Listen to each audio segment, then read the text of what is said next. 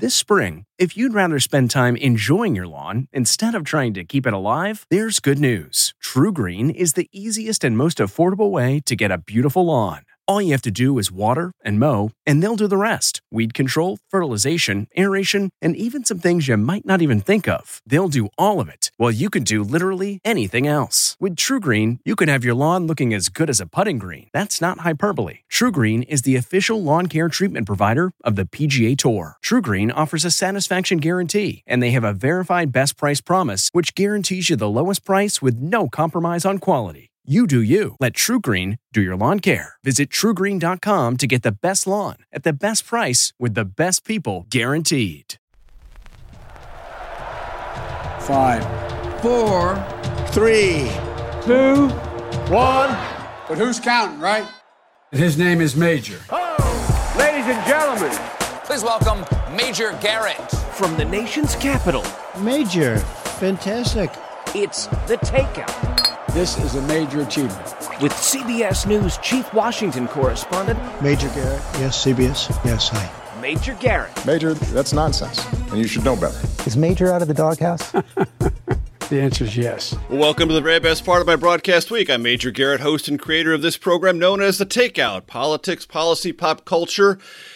Thanks for joining us, however you find us. Podcast platforms, CBSN, great radio stations around the country, including SiriusXM POTUS Channel 124. So, we're going to have a conversation this week about something you don't often encounter in Washington, D.C. bipartisan cooperation on an issue that matters to the country, matters to the White House, matters to Congress. Our two guests are Democrat from Texas, Henry Cuellar. He represents the 28th District, Laredo, and surrounding areas. John Katko is our other guest, Republican, 24th District of New York. That's Syracuse and surrounding areas. Congressman, it's great to have you with us. Thanks for joining us. Thank you. Thank you. So they're going to be with us together. There'll be a little bit of a time delay, but we'll weave that out. We're doing all this via Zoom. I'm in my office. The reason I'm in my office and not in my home in my dining room, which if you are watching on CBSN, you're accustomed to seeing, is this week I'm the uh, bulletin news anchor for CBS, which means I've got to be in my office in case any news breaks. So in the next hour, if something really big happens, I may have to scoot out the door and run to the anchor desk. If not, I'll be with you for the next hour. So before we get to immigration, which I know you both want to talk about, I first want to get in order Congressman Cuellar, then Congressman Katko, your reaction to the Derek Chauvin trial verdict and what you believe it will or will not do in terms of Washington dealing with federal police reform legislation. Congressman Cuellar, go ahead, go first. Yeah, you know, I'm, I'm a big believer in the uh, legal system, and you know, we got to let the legal system work like it happened here. Uh, in this case, it was the jury uh, that made the uh, decided on the verdict. Uh, what we do up here in Washington is we got to make sure we don't look at any extremes like stop the funding of police. I don't believe in that. And we got to look at the reform and do it in a thoughtful way because look, I got three brothers that are peace officers, including one that's a border, uh, uh, he's a sheriff right now in Webb County, uh, Martin. So I know the work that they do. Uh, it's a very important role. And when you look at the role of our law enforcement, our society wouldn't be able to function without law and order. So we got to support uh, the uh, our men and women uh, that are uniform, uh, the law enforcement, uh, and if we do some uh, reform, it's got to be very thoughtful. and at the same time, keep in mind that the legal system will take care of any bad apples that might be in the system itself. So I appreciate that question. Congressman Katko. Well, Marshall, first of all, since you're doing the bulletins this week for CBS News, perhaps you could have have uh, Henry and I on because we actually are a Democrat and Republican that get along and work together. That in and of itself is news, I think.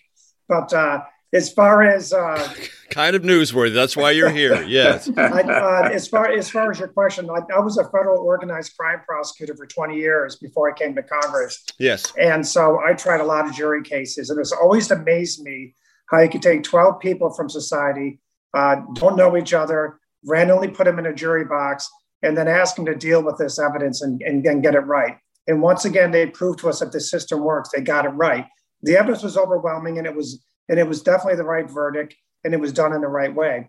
Uh, what this means long term for uh, for the country, I think, first of all, it reinforces people's belief in the justice system, which was amazing. I, I talked to several minorities, uh, African Americans, Hispanics, who didn't think that there was going to be a conviction, and uh, I was really amazed by that. And so for them to see, have that reaffirmation of our system, that's a great thing. Uh, going forward, I've been working with a group called the Problem Solvers Caucus, which I'm a member of. It's uh, 28 Republicans, 28 Democrats. And I'm chair of the subcommittee, uh, not chair, I'm working with a, a number of individuals, uh, including the Congressional Black Caucus, to come up with a police reform bill. And we're making a substantial amount of progress. And I'm very excited about the prospects of working with the Senate. And we've been doing that all the way along with Tim Scott and others. And I think something's going to happen. And I think something very productive is going to happen and come from it. Do the two of you support the George Floyd Police Reform Act? Well, I, I, I can tell you there are some adjustments that I think we need to do. I do support it, but we need to make some adjustments. Uh, for example, on the qualified immunity, you know, we got to get that right. Uh, because again, you know, knowing the work that the law enforcement officials uh, uh work, we got to make sure that that qualified immunity is done. So I'm one of those that I think, I mean, without a doubt, I, I do support it but we do need to make some adjustments. And I know that uh, that is one that I want to see. And Congressman, I'm, I'm glad you mentioned that. And for our audience, one of the things I like to do on the show is take phrases that they might hear commonly mentioned here in Washington, but dig just a slightly bit deeper. Qualified immunity, and I'll let you run with it if you want to, essentially is civil protection for police officers and police departments from litigation. And removing that, some people fear would create more accountability. Others would fear it would create too much exposure to police departments. Since you have so much experience in your family, why don't you give us a description of how you see it? Well, I think you summarized it right. Look, you know, the, the thing is, you know, when the men and women go out there, a lot of those decisions have to be done on a split second, a split second that they have to make that decision. If they feel that every time they make a decision on a split second, uh, that they might be uh, hauled over to, to court, then you know you would have a, a chilling effect on the work that they do. So we have to uh, find this, uh, you know, we have to cal- calibrate the language in the right way that still provides protection, uh, you know, for, for the men and women that are doing their job, especially when they have to do a split second decision. But at the same time, still have people, if there is a problem with a police officer, where they can go to court if they need to go. So we got to be very careful on police reform. And Congressman Cuellar, I'm just curious because your family has so much attachment to this work. What was the conversation in your family about Derek Chauvin and what he did? Well, I mean, basically, you know, same thing where, you know, I think John and I are on the same uh, basis when we talk about the legal system. There's a lot of good men and women out there.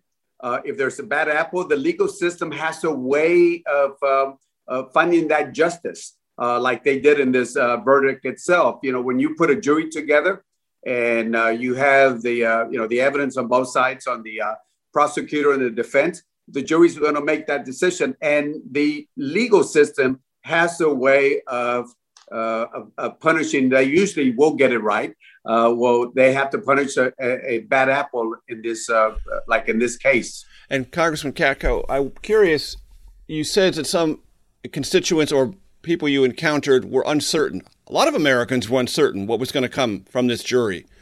What does that tell you about their level of faith in? Because you said it reaffirmed our justice system. Well, it sounded like those people you were encountering didn't have a lot of faith going in. I'm not sure it was actual reaffirmation. It might have been, oh wow, it actually worked. Yeah, I mean, it would listen. The, that case sh- uh, shook America to its core. It was a horrific thing to to, to uh, observe, no matter who you were. And so I think it really shook people in that regard and I don't think people had a had a sense that the justice would be uh, would, would have been meted out here, but it has, and, and that's great. And with respect to the George Floyd bill, um, if it was a perfect bill, if it was a very good bill, uh, we wouldn't be having the discussions that we're having now on, on, an, on an alternative to it that takes into considerations a lot of the things that Henry's talking about. I think that the George Floyd bill it laid down a marker, uh, but it's it's certainly I think everyone understood that it wasn't going to go anywhere. And we want to have something that's going to go anywhere that has uh, standards for police at work and has standards for the community that are important. And it looks at uh, the, the problem holistically from many different angles, not just uh, whether a, cop is a good cop or a bad cop. You got to look at departments. The Minneapolis Police Department was not a well-run department. It did not have the accreditations it should have had. Uh, did not have the standards uh, to deal with people with that were repeat offenders uh, and poor, poor performing police officers a lot of things like that we're going to deal with this bill, and it's going to be a lot better because of it. Very good. That's the voice of Congressman John Katko, uh, 24th District of New York, Henry Cuellar, 28th District of Texas, also our guest. I promised a conversation on immigration. That's coming up in segment two. I'm Major Garrett. This is The Takeout. Back in just a second.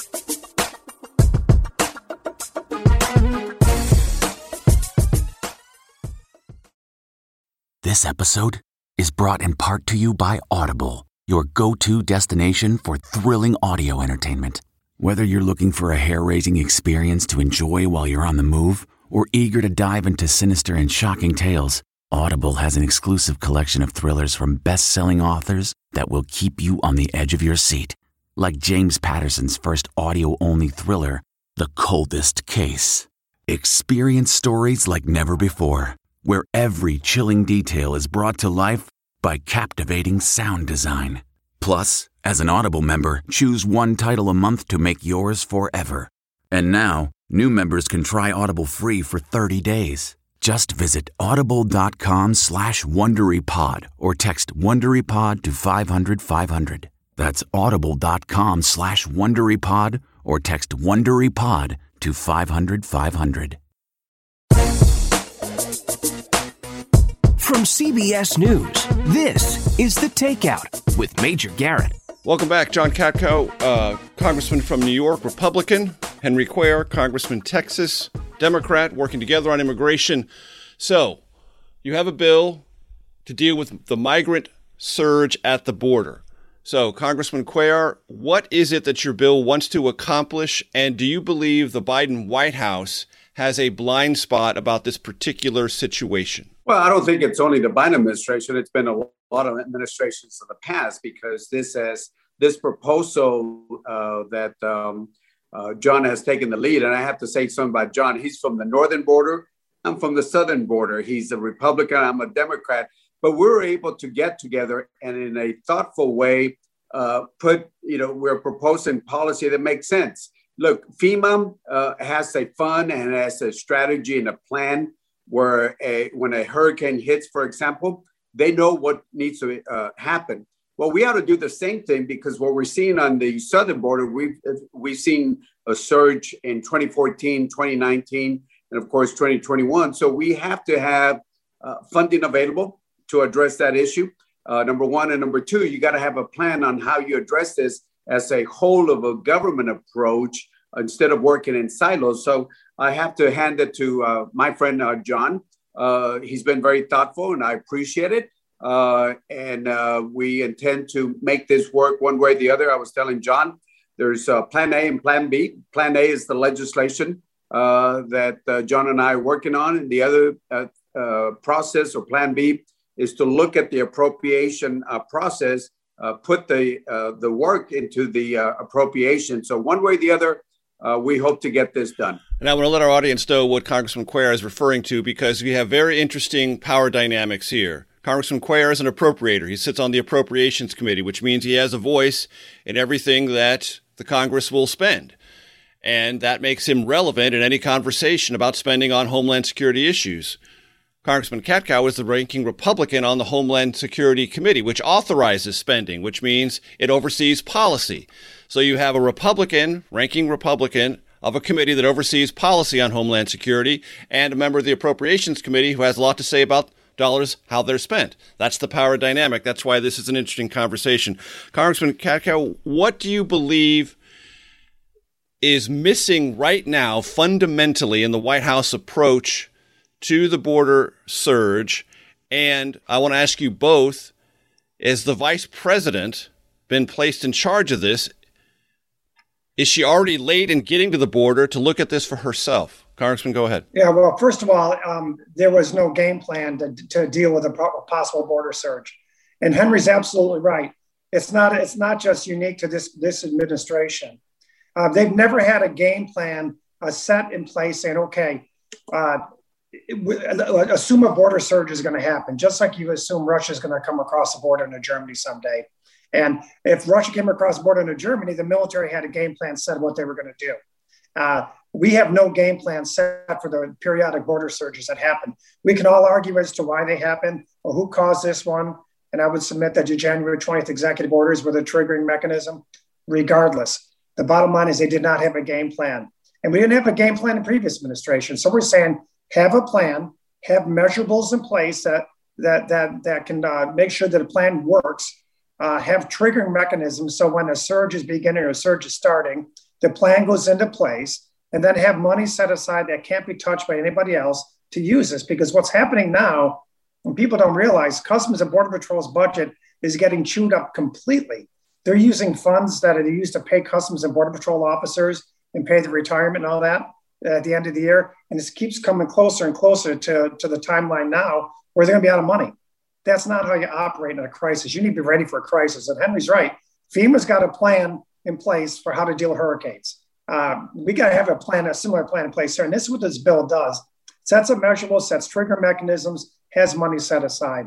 And um, whoever the administration puts in charge of it now uh, is for to deal with this crisis now. We're saying in the future, when this happens again, we need to be better prepared. And I think that's what we're talking about. Has the vice president been uh, in any way asleep at the switch, not going to the border, in your opinion? Um, she hasn't been there. And if you cannot possibly be in charge of this crisis if you don't go to the border, that you, we can talk about to a blue in the face, but until you stand there in the banks and watch people on the other side getting ready to cross, until you go into the Donna facility and see 400 kids crammed into a place where they're supposed to be 35, when you see an 11 year old kid that's pregnant at the border because of sexual abuse she endured along the way. You can't possibly understand all that unless you see it yourself.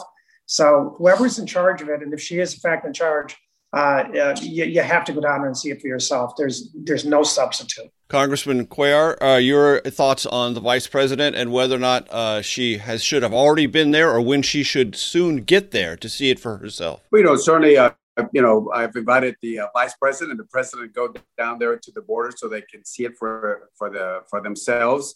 Uh, when they will get there, you know, they'll they'll make that appropriate decision.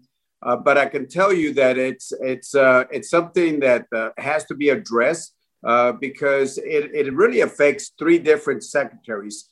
the Secretary of State, you know, what foreign aid or assistance that we work to address the root problems that we have down there in Central America uh, the Homeland Secretary, which deals with the border, and then the Secretary of uh, Health and Human Services, uh, because you know they're in charge of taking care of the kids once they're here in the U.S. So it, it goes across, it cuts across three different agencies, and the Vice President is supposed to be you know the leader on this uh, aspect. So we uh, we hope to work with her. We certainly. Um, uh, want to work with the administration. Uh, you know, I, to me, it doesn't matter if it's a Democrat, Republican president. I am a Democrat, so but I, I, do want to have that president, whoever the president is, we want to have that person successful because if they succeed, then we succeed as a country. So uh, I think both John and I want to be as helpful as we can to the administration. Do you believe, as your colleague just said, that the executive orders set this in motion? Well, you know, you have to look at the push factors and the pull factors. There are push factors, so there's pull factors.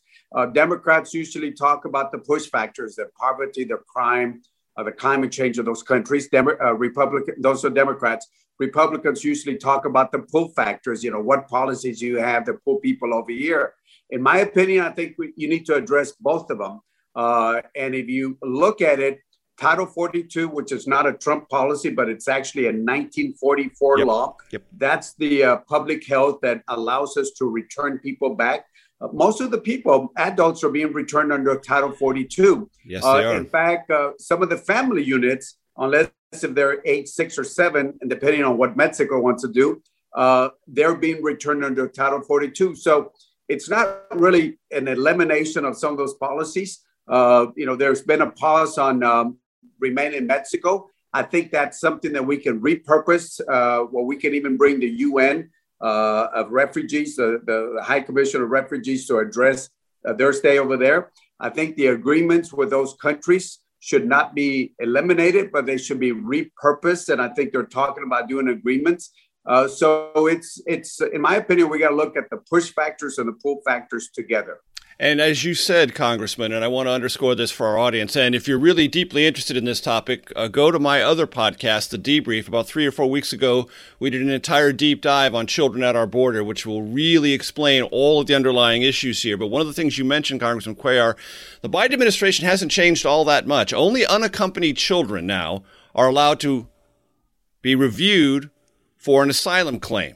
That's why they're in temporarily in Border Patrol and Customs custody, then being transferred to HHS facilities. As of April 19th, we're recording this on April 21st, there were 2,491 children in CBP custody, 20,468 in health and human services care. These are unaccompanied children going through the system. And the block blockage was if they go to Border Patrol under federal law, they can only be there for 72 hours. Well, if you don't have facilities that HHS is monitoring and running, they have to stay somewhere. And that somewhere is in the custody of Customs and Border Patrol. And that's the problem that the, the management problem, essentially, the Biden administration is dealing with. But it didn't change the policy for, uh, for adults seeking asylum or families. And there is a remain in Mexico component part to it. But really, the one thing it did was say if you're an unaccompanied child, we'll let you re- in to review your asylum claim. That's the big change, and that's what has been a pull factor. More of our conversation. Uh, let me let me go to break, Congressman. I'll be right back. I'm Major Garrett. Segment three of the Takeout coming up in just a second.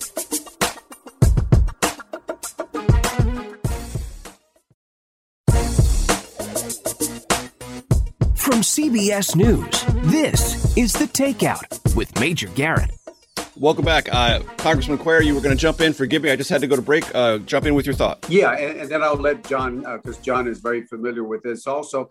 You, you know, actually, the, the law that you're referring to is a 1998 law that talks about human trafficking, where the uh, juveniles or the kids from contiguous countries, which mm-hmm. is Mexico and Canada, are treated very differently. The whole world is, is definitely treated differently, which in this case, we're talking about Central America uh, kids coming in. Somebody just uh, figured this out some years ago that if you bring a child from one of the non-contiguous country outside of Mexico, in this case, Central America, uh, the kids can come in and then they're brought in, uh, and it's a different process. If you're an adult, then with a child, then you also will be released and treated differently.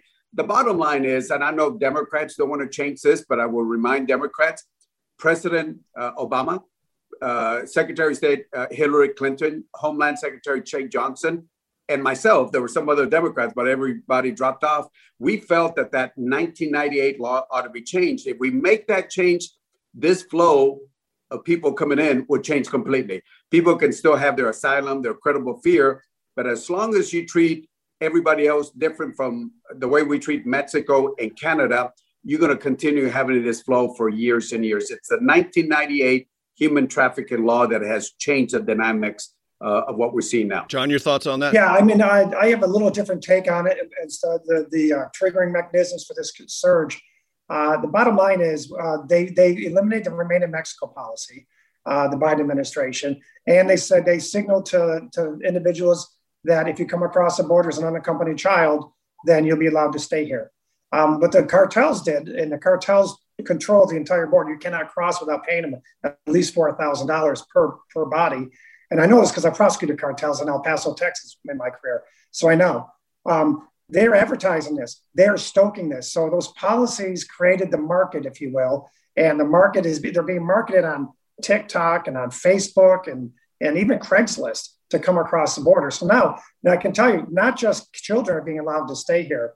If you're a parent with an adult with a child, uh, you're allowed to stay. A lot of times they're not making them go back. And I know this because I, I encountered some people at midnight on the border the next day at nine o'clock in the morning, they were on a flight with some of my colleagues to Dallas Fort Worth, and they were they were here illegally. So it's much more than just unaccompanied children coming to the border, and it's a much greater thing. What happened was on January twentieth, that was a triggering mechanism. I agree with Henry on all the other economic issues, but um, the, the, the thing that caused a surge, and every single agent I've talked with on the border is told me the same thing, is what happened on January 20th. No question about it. Explain explain to my audience who may not know, John, what Remain in Mexico policy was and how it changed. If you claim asylum and you're at the southern border, that was what everyone was doing. They're coming here claiming asylum, seeking asylum from wherever they were. Um, the the, the uh, Trump administration said, okay, fine. To deal with the surge we had to deal with before, you're going to get your asylum case heard, but you're going to wait in Mexico until it's heard. So you're going to wait across the border. That slowed the illegal immigration significantly because the incentive was there to come and just claim asylum. And don't forget, about 90% of asylum cases are ultimately dismissed or denied, and people are ordered to, to be removed. The problem is we have a gigantic backlog in asylum cases that will take years to catch up. So someone comes across the border, claims asylum, they're paroled into the country. 90, uh, a very large percentage of them never even show up to a hearing. And now there, there's such a problem at the border that they're releasing people into the country and they're not even giving them a date for, the, for, for their asylum cases or hearings. They're just tell them report at a later date. They're just kind of getting them out into the community as quickly as they can to try and relieve the pressure at the border. And it's really a mess. Congressman John, do you believe that most uh, either families or children who show up in this process pose a threat to the United States? No, but there is there is certainly that element, and there's certainly been in, in, individuals on a terror watch list that have been stopped at the border. Uh, the Chinese smuggling is part of this. You have people. The Chinese are paying fifty to seventy thousand per person to smuggle them across. You have Yemenis, you have Eastern Europeans, you have uh, people from uh, terrorist hotbed countries. So there's always that danger. And the more porous the border gets, the more that danger increases. But here, here's the problem. And if I was a parent and I had kids and I lived in Guatemala, you're damn right I'd try and sneak into the United States, right? I understand that. But there's a right way to do it and a wrong way. If we secure the border and then work with those countries to try and help their economic situation, and certainly doesn't mean giving money to their leaders, it's going there and helping them. Like I used to go and train prosecutors in those countries how to go after the cartels.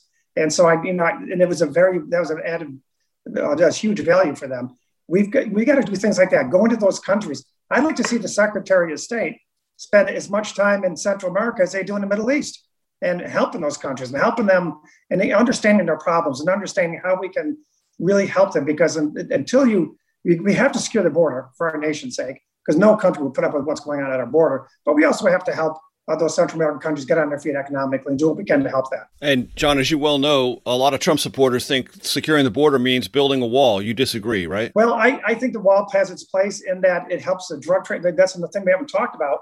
Uh, in the Rio Grande Valley alone, the Rio Grande Valley sector, the 2,000% increase in, in fentanyl seizures this year, because what's happening is 40 to 50% of the Border Patrol agents who normally patrol the border are being pulled off to deal with this crisis. Now, the border, the, the cartels are smart enough to know if I send 100 kids over here, uh, all these agents gonna have to come off the border to deal with them if they all go across at once. So then we'll just go where they left and bring the drugs across. So the drugs are coming across too. So the, they're, they're, they're telling me that the barrier really does help with uh, drug trafficking and human trafficking. Uh, but let's not forget the two are intertwined in, in the, in the uh, the, the, the drug cartel is really playing us like a fiddle right now. Henry, your thoughts on a border wall? I know you clashed with the Trump administration over this. You've called it a 14th century solution to a 21st century problem. Your thoughts?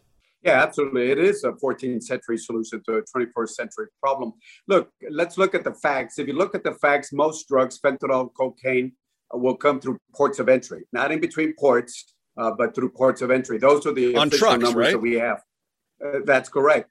And if you want to stop people, keep in mind that in the last seven years, 63% of the people here illegally came through visa overstays, and the number one violator was Canada. Now, I'm not pushing for a wall between New York and Canada, but that's the, what the numbers are. Uh, and keep in mind that the wall uh, along the Texas, we have the uh, uh Rio Grande, is usually built about half a mile away from the river uh, banks because we understand it, you don't want it to be washed away. So even these people that we're talking about right now, they're not trying to evade. They actually will walk from the riverbank, uh, go half a, half a mile, and I'm sure that John saw that the that the fence is not at the riverbanks. They walk up, turn themselves into border patrol. Now that that's the families and the unaccompanied kids. Now there are some people trying to evade uh, those are the single adults. Uh, and that, you know, is something else. And keep in mind, Border Patrol, uh, pre 2012, the Border Patrol Union before 2012 was against the wall. They called it the waste of taxpayers' dollars. after 2012, a new um, union leadership came in, and of course now they support the wall.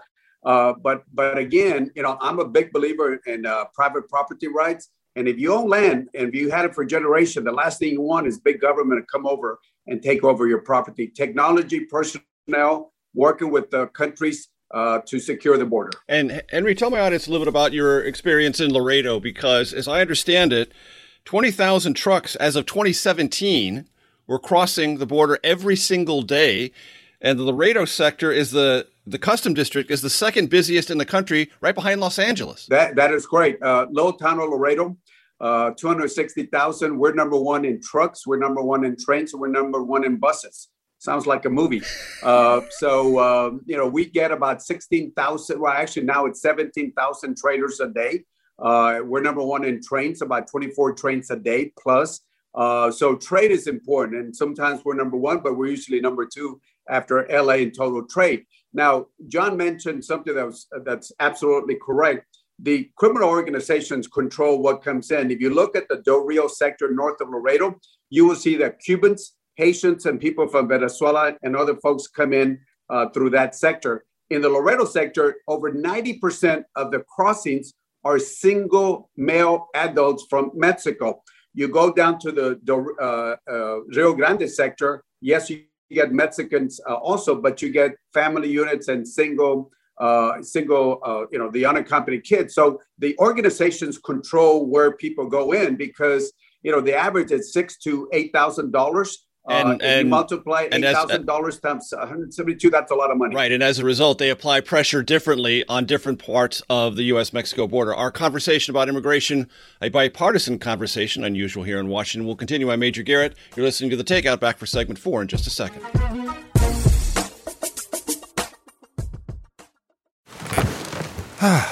the comfort of your favorite seat is now your comfy car selling command center, thanks to Carvana. It doesn't get any better than this. Your favorite seat's the best spot in the house. Make it even better by entering your license plate or VIN and getting a real offer in minutes. There really is no place like home. And speaking of home, Carvana will pick up your car from yours after you finalize your offer. Visit Carvana.com or download the app and sell your car from your comfy place.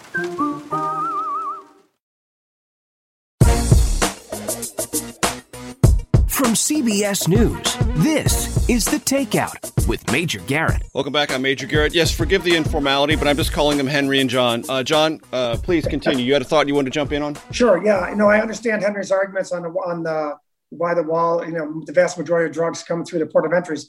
That's true. But uh, here, here's a here's a fact, and I know this because I went after the cartels, and, and and every time we put pressure on the ports of entry, they would go around and go go into the wilderness and go around where walls weren't, weren't there. And now at the ports of entries, they have uh, uh, machines that are so good at detecting drugs in vehicles. It's incredible. They they X-ray vehicles as you're driving through. The X-rays trucks, X-ray trucks as you're going through, and there's a lot more uh, technology that makes it more difficult and more dangerous at the ports of entry. So uh, anytime they sense that there, there's a there's a, there's a, uh, a heavy presence at the ports of entry, they simply go around. So that's what that's what the, the, the agents are saying. Uh, they're 100% supportive of the barriers because the barriers do help in the overall matrix of trying to stop this stuff from coming into our country. John and Henry, I want to ask you both a, a broader question. Um, as you both witnessed, the Biden administration struggled for the early weeks. It never wanted to call this a crisis. It has now sort of come around to it, but you could feel it in the interactions with the nominees for cabinet positions. Then, once they became cabinet secretaries at the White House briefings, there was this tremendous resistance to call this a crisis. What does that tell you about the White House orientation to this? What are the conversations in the cloakrooms that you occupy? Because Democrats will say, John, Republicans just want to pounce on this issue. They don't want to create a solution. They just want to make a political score.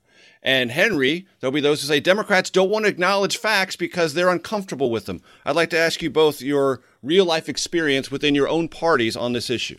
I think what you just said is true of both of us. Absolutely, there's no question both of our parties is true. If I was Biden, the last thing I would do is call it a crisis early in his administration because then um, people can try and hang and have him own that crisis. And quite frankly, it, it, I, I do think he helped cause it. But at the same time, I think too many people on my side are trying to exploit it instead of trying to find a solution. And that's where Henry and I step in. Uh, I don't think Henry gives a crap about all this, and, and I don't that much either. I care more about a solution, and the solution is this bill we're talking about, and that's why we're doing it because we're like, okay, we can talk about whose fault it is, but let everybody else have fun with that. I want to, I want to find a solution. If Henry, Henry wants to find a solution, and that's why we're here, and that's that simple as far as I'm concerned.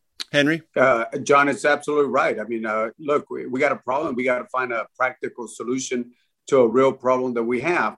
You know, this, uh, um, you know, I, am a Democrat, as you know, and uh, back in December, I think it was on December 11th, I was given interviews about what was happening, and I was getting briefings, you know, because I sit as the vice chair of uh, the uh, Homeland uh, Subcommittee on Appropriation. So I was getting briefings about what was happening. The, you know, the, the criminal organizations already staging, they were getting ready. They started their messaging uh, uh, campaign already saying even before hey, inauguration day, even before inauguration day, well before. Even before. And if you look at the numbers, September, October, November, December, January, at least to January 20th, but all those day, uh, those numbers, they were increasing even before uh, inauguration day. Now I know that in February it went up, and then certainly in March, you know, we broke records, 172,000.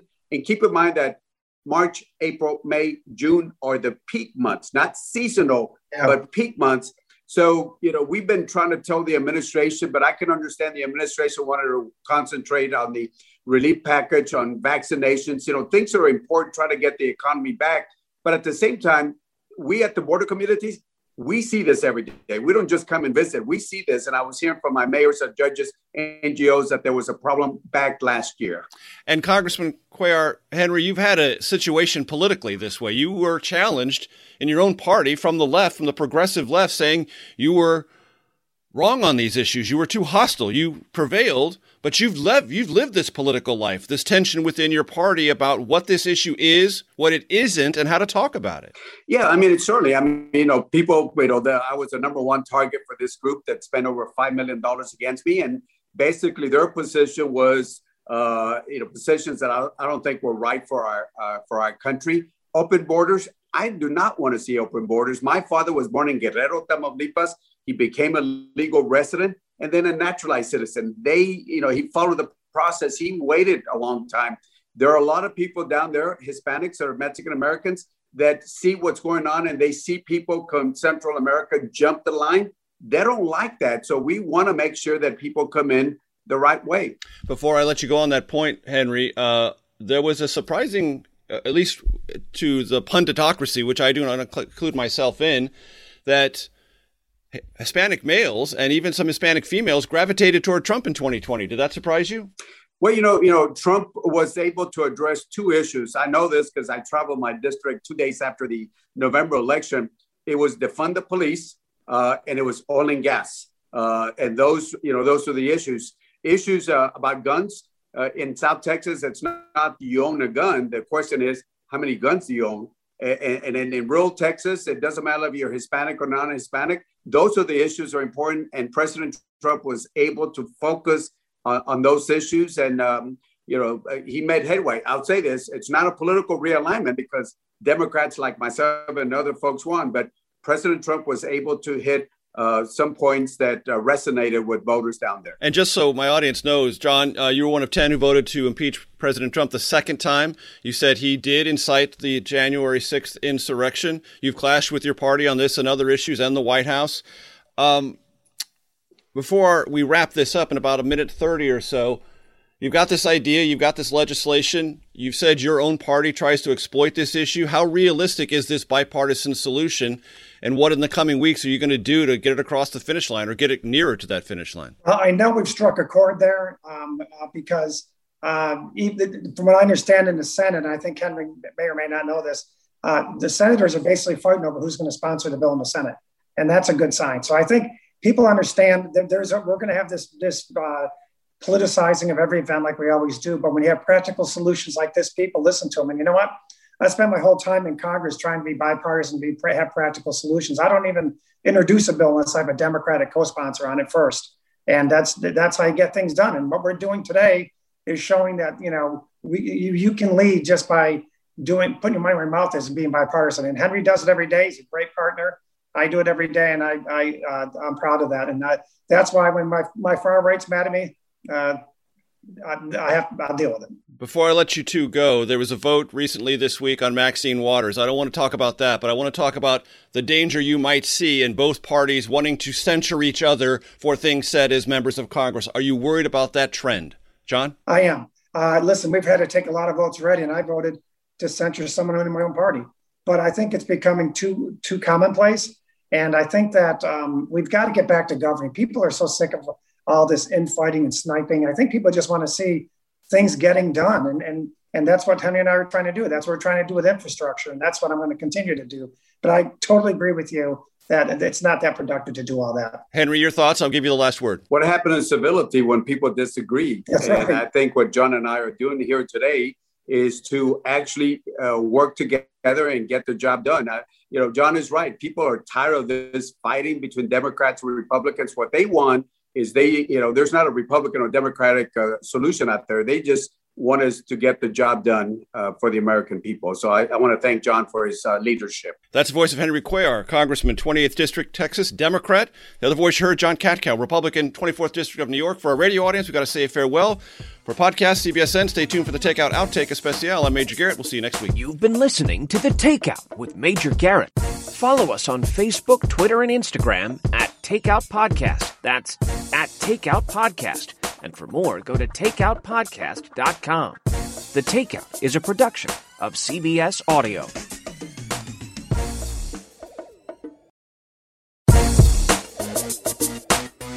From CBS News, this is The Takeout with Major Garrett. Welcome back. Two guests this week.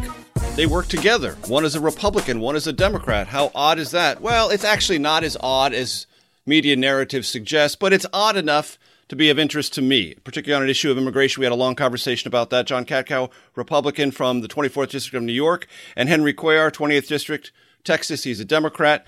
So, gentlemen, I want you to have lots of time for this because we have three threshold questions we ask every single guest on this show. And I want to make sure you both have adequate time to consider your answers. So, here are the three questions. And, uh, John, you'll go first because I get to decide. Um, most influential book in your life, meaning one that you read and you became a different or changed person as a result of reading that book? All time favorite movie or one of your favorite movies? You're flying back to beautiful Syracuse, or you're driving somewhere in magnificent upstate New York, and you want to listen to some great music. What kind of artist or genre are you most likely to listen to? Okay. Well, my, the book that is probably most influential to me was, I can't believe I'm going to say this because it's written by Chris Matthews, but it was called Tip and the Gipper. uh, and just the relation between Ronald Reagan and Tip O'Neill. And they were diametrically opposed politically, but they managed to get some incredible things done together. And uh, tax reform, Social Security reform, tax cuts, and uh, immigration reform. Try and do that now, right? So I, that's a very influential book. Uh, my favorite movie, uh, I like comedies, but uh, so I'm just going to say it. I can't help it. I like to laugh. My job's tense enough. I love Dumb and Dumber. It's, I just think it's a great movie. It makes you laugh and just lighten up. It has been mentioned on this program before. It has been mentioned, not often, but it has been mentioned. Dude, I, there's so much. It's, laughter is the best medicine. My mother's Irish, and she'd say, "Just laugh." So that makes you laugh.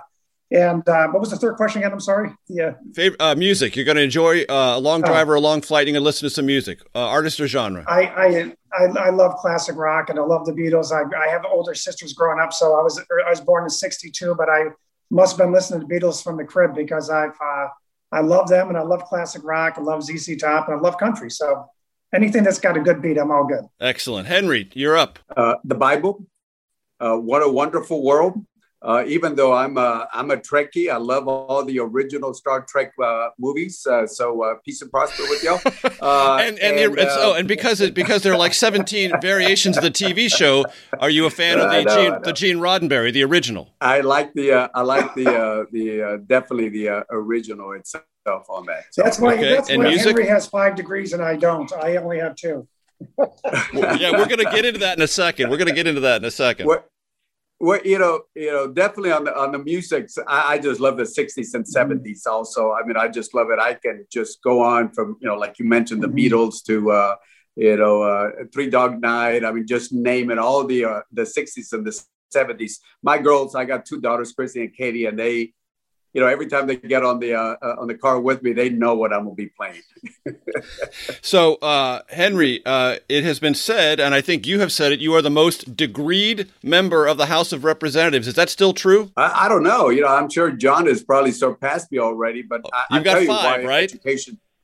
Uh, yes, sir. Yes, two, sir. two bachelors, a master, uh, a, a, law degree, and a PhD. Correct? Yeah, that is correct. I was working on a uh, MD, but I was told that I have to be there full time, so that doesn't work uh, as a member of Congress. So that's uh, that's been put on hold for right now. Uh, but you know, let me tell you what why it's so important. Just real quickly, uh, my father, and my mother uh, were migrant workers. Uh, they only knew a few words in English. Uh, and As I understand it, your father us, traveled as far north to Idaho for work. Is that true? That, that is correct. And uh, they were both migrant workers. I'm the oldest of eight kids. Uh, my parents told me two things the importance of education since, since they were not able to get it, and, uh, and working hard.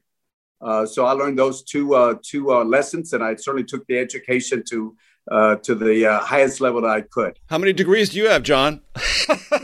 oh my God, I feel so small. I only have two. But I graduated and I got the degrees. For me, that's a colossal achievement. But uh, well, exactly, one, exactly. One thing about Henry, though, is he's one of the most humble guys in Congress. And that's what's nice about him. He, he's uh, uh, he's the antithesis of, of arrogance. He, he is just a, a, a, really good guy and a fascinating guy. And that's a remarkable achievement to have five degrees. So I salute you. So John, before I let you go, uh, I'm a big fan of the Almanac of American Politics. I've been all my career. And when you read about your district, you read this nice, interesting note. Syracuse is the home of many practical inventions the dental chair, the drive in bank teller. Now, there are those in my audience too young to even understand what you would need a bank teller for, drive in or otherwise, but I'll set that aside. and the serrated knife. What is it about Syracuse and these practical inventions? Because along with the winters are so damn so long, you get so damn bored. You got to start thinking creatively, so don't go crazy. you know, and on top of that, uh, Syracuse uh, used to beat by uh, undergrad Georgetown, so you got a pretty good basketball. You used to have a pretty right good basketball team, also. That's right. and uh, in case in case anyone out there is wondering, the Carrier Dome, in which the Syracuse Orange play basketball and football, is the largest indoor stadium on any college campus in America. That's why you come here, ladies and gentlemen, for meaningless trivia from a guy like me, Major Garrett, Henry Cuellar, John Katko. It's been a pleasure. Thanks for joining me. Everyone, we'll see you next week. The Takeout is produced by Arden Farhi, Jamie Benson, Sarah Cook, Ellie Watson, Zoe Poindexter, and Jake Rosen. CBSN production by Eric Susanen, Grace Segers, and Daniel Peebles. Follow us on Facebook, Twitter, and Instagram at Takeout Podcast. That's at Takeout Podcast. And for more, go to takeoutpodcast.com. The Takeout is a production of CBS Audio.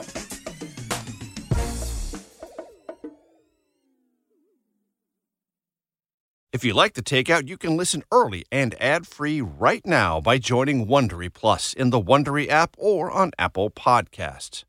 Prime members can listen ad-free on Amazon Music. Before you go, tell us about yourself by filling out a short survey at wondery.com/survey.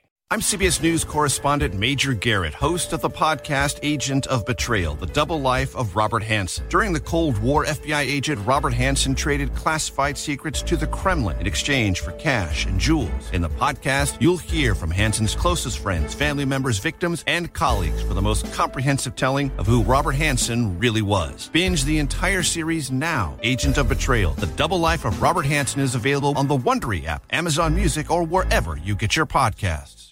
Survivor's back, and so is On Fire, the only official Survivor podcast. And we have a twist a new co host, the winner of Survivor 45, Dee Valladares. Hi! Listen to On Fire, the official Survivor podcast, wherever you get your podcast.